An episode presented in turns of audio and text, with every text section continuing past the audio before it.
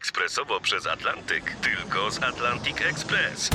Z nami wyślesz co chcesz, kiedy chcesz, do kogo chcesz i to o 40% taniej. W Atlantic Express wysyłamy wszystko, co chcesz. 1 800 775 7363. Mienie przesiedleńcze, kontenery, paczki do Europy. Atlantic Express to 30 lat doświadczenia i o 40% niższe ceny na wysyłki kontenerów, samochodów i paczek. Ekspresowo przez Atlantyk, tylko z Atlantic Express. W spisie treści RMF Classic dzisiaj goszczę Annę Zielińską-Eliot, polską tłumaczkę literatury japońskiej. Mówi się też, że tłumaczkę Murakamiego. Jeśli się tak mówi, to pani to przeszkadza? Czy nie? Nie, nie przeszkadza mi, broń Boże, wcale mi nie przeszkadza. Dzisiaj książka nietypowa, nietypowa jeśli chodzi mm, o Murakamiego, bo są to rozmowy o muzyce. Japonia oszalała na punkcie tej książki. Powiedzmy, ile lat temu Japonia oszalała na punkcie tej książki? Powiedzmy, kiedyś ukazała w języku angielskim, teraz mamy ją w języku polskim i powiedzmy, kto to i z kim rozmawiał. Yy, o ile dobrze pamiętam, to w Japonii ukazała się w 2011, ale po angielsku nie pamiętam, kiedy się ukazała. W 2017. Aha, czyli 4 lata temu, 5 lat temu już. No a w Polsce się ukazuje w tym roku, czyli dopiero po 11 latach. Dla słuchaczy RMF Classic na pewno nie są to nazwiska nieznane. E, czy pani jak tłumaczyła tę książkę, to właśnie dlatego, że jest to rozmowa Murakamiego, bo też mnie zawsze ciekawi, jak do tłumacza trafia książka. No w tym wypadku to tu, tu trafiła do mnie od wydawnictwa, to znaczy wydawnictwo poprosiło mnie o przetłumaczenie jej. Ale miała pani wrażenie, że rozmawiają mistrzowie, czy raczej Haruki Murakami tutaj rozmawia rozmawia z mistrzem? Ja miałam wrażenie, że Haruki Murakami rozmawia z mistrzem, czytając tekst japoński, ponieważ Murakami mówił, mimo że bardzo przyjaźnie ze sobą rozmawiali, to jednak czuć było w tym, jak mówił, wielki szacunek do Seijiego Odzały. Także miałam wrażenie, że Murakami zdecydowanie uważa, że rozmawia z mistrzem. Murakami też jest taki skromny bardzo tutaj, bo mówi o tym, że bo książka rozpoczyna się jakby od wstępu właśnie Murakamiego, kończy podsumowaniem Odzawy i mm, Murakami mówi, że no jest jakby amatorem, a w podsumowaniu czytamy, że sam Odzawa zaskoczony jego wiedzą i mm, że dowiedział się wielu rzeczy, których sam nie wiedział, to się zastanawiam, jak my w tym wszystkim mamy się czuć jako czytelnicy. My jako czytelnicy to chyba po prostu mamy z przyjemnością to czytać i, i być zaskoczeni, że tak sławny człowiek jak Seiji Ozawa, no w zasadzie geniusz muzyczny, mówi do nas takim zupełnie bezpośrednim językiem. Tłumaczy nam różne ciekawe rzeczy na temat różnych utworów, które nigdy by nam nie przyszły do głowy, gdyby nam o tym nie powiedział. I na przykład ja tłumacząc to słuchałam tych utworów i tam, nie wiem czy pani pamięta, ale są takie fragmenty, że on coś nuci. I po japońsku się inaczej nuci, no bo w każdym języku zwierzęta inaczej mówią, nuci się inaczej. I to było właśnie bardzo fajne słuchanie tych fragmentów, znajdywanie tych, które on nuci i zastanowienie się nad tym, jak to zanucić po polsku. Także uważam, że wracając do Pani pytania, to uważam, że powinniśmy po prostu z przyjemnością czytać i włączyć sobie przy okazji muzykę. I właśnie odpowiedziała Pani na moje pytanie. Bardzo dziękuję, bo ono właśnie było takie, bo tak sobie to wyobrażałam, że Pani tłumaczy i jednocześnie słucha, tak jak oni najpierw słuchali, a później o tych utworach e, dyskutowali. Czy sprawiało Pani trudność właśnie, no bo jednak to jest język muzyki. Ktoś, kto nie siedzi w tym, mówiąc kolokwialnie, może poczuć się zagubiony. Jak to było z tłumaczeniem? Tłumaczeniem tej książki akurat? Y, nie mam wykształcenia muzycznego, ale mam znajomą, skrzypaczkę, panią Joannę Kurkowicz i y, ona była nieoceniona w, w pomaganiu mi w tym. To znaczy przetłumaczyłam całość, oczywiście korzystałam dużo z internetu.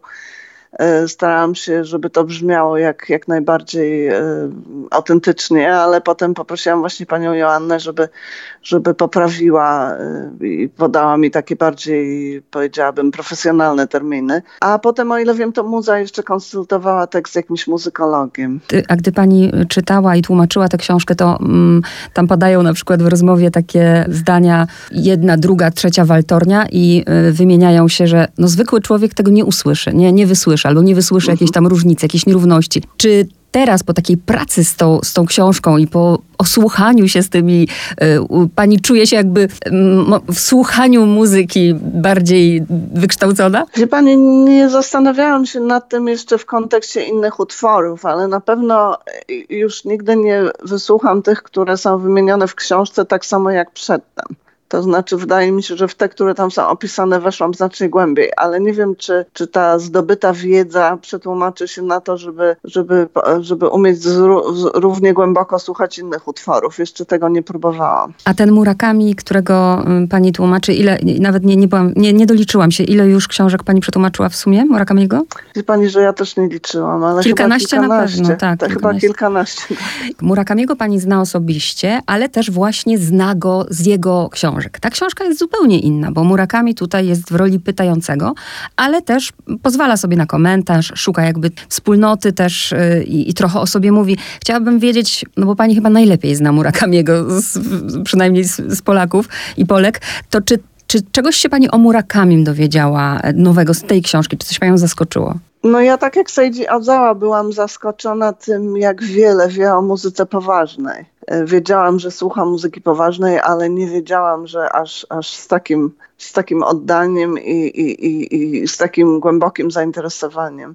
Takie opowiadanie się ukazało kilka lat temu pod tytułem Karnawał. Była w nim mowa o karnawale Schumana. Była mowa o tym, jak bohater ma znajomą, z którą y, razem słuchają różnych wykonań karnawału Schumana. Z płyt chodzą na koncerty i porównują. I, jak, y, I to opowiadanie się ukazało po, już po ukazaniu się tej książki, y, rozmów, rozmów z Seiji Mozałą. I wtedy sobie pomyślałam, że być może właśnie po, po przeczytaniu książki z Seiji pomyślałam, że być może ten karnawał był opisem tego, co Murakami robi. To znaczy właśnie, że jak ma jakiś ulubiony utwór, to może rzeczywiście chodzi i słucha go w różnych wersjach. No bo przecież to we dwóch robili w czasie tych rozmów. Więc być może to opowiadanie ku mojemu zaskoczeniu jest e, autobiograficzne w pewnym sensie.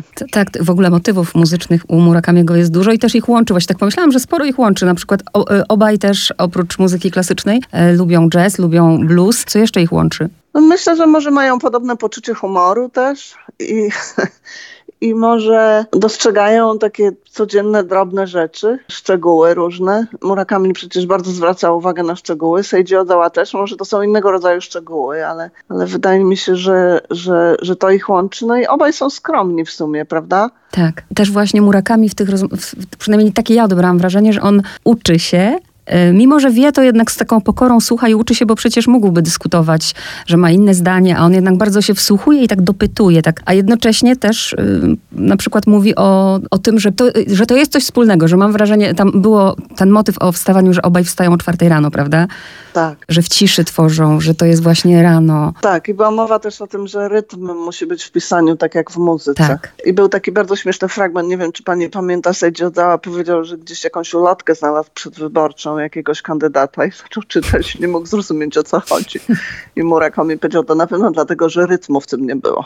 I to szuk- to może powinni wszyscy nasi politycy przeczytać O. tę książkę i wiedzieć, że trzeba, trzeba rytm w swojej prozie zawrzeć, bo inaczej wyborcy nie będą czytać. że to się udało Murakamiemu, że bardzo obrazowo y, opisywał, na przykład zaskoczyło mnie to zdanie, jak on powiedział, że tak naprawdę to nie ma znaczenia już na koncercie, jak on tą batutą rusza. Tak, tak. Też to zauważyłam. To było bardzo ciekawe. I też było ciekawe, jak kradł batuty innemu dyrygentowi, prawda? Tak, opowiedzmy to chociaż jako jedną anegdotę. Eugene Ormandy. On, Eugene Normandy, no właśnie. Dawał gościnne koncerty, czy zastępował go może przez miesiąc. W każdym razie korzystał z jego Tak. gabinetu i w tym gabinecie w szufladzie znalazł batuty, które były bardzo, bardzo łatwe w użyciu, bo były bardzo giętkie. Powiedział, że przypominały tak jakby koniec wędki. Na zamówienie je miał robione, ponieważ właśnie tak świetnie, świetnie działały i, i, i, i, Ozawa ukradł chyba trzy z dziesięciu mniej więcej i potem sekretarka go, sekretarka go przyłapała i ochrzaniła strasznie. To tak jeszcze powiedzmy, czemu ta książka tak bardzo się cieszyła popularnością w Japonii? Dlatego, że to takie dwa nazwiska się spotkały i rozmawiają nie o tym, o czym byśmy myśleli, że będą rozmawiać? No myślę, że z jednej strony tak, a z drugiej strony to dlatego, że są to dwaj Japończycy, którzy zrobili ogromną karierę światową w zupełnie innych dziedzinach, ale, ale obaj są znani ogólnie, y, wszyscy o nich słyszeli i teraz nagle się spotkali i rozmawiają. No to w sumie było bardzo ciekawe. Fajna jest ta książka, prawda? Nie Tak, pani? ja nawet pomyślałam o tym, że ona jest nawet dla tych, którzy niekoniecznie przepadają za prozą Murakamiego. Bo Murakami jest dla mnie tutaj zupełnie, jest inny. Tak, on jest tak w cieniu, on tylko jakby przeprowadza wywiad. Tak, z tak. ciekawym człowiekiem. Czy z tych utworów, no chyba najwięcej poświęcili Malerowi jednak uwagi, to może być książka zdecydowanie dla wszystkich, którzy chcą po prostu przeczytać fajną rozmowę. To może być książka dla tych, którzy chcą się czegoś w ogóle dowiedzieć e, o tym świecie muzyki, ale to też może być książka właśnie dla tych młodych, którzy w tym świecie muzyki zaczynają. Mhm. Tak. Tak, zdecydowanie tak. I W ogóle to, jak Sejdzie Ozawa mówi o muzyce, wydaje mi się, że może zachęcić wiele osób do słuchania muzyki, bo on jest tak kompletnie bezpretensjonalny i, Tak.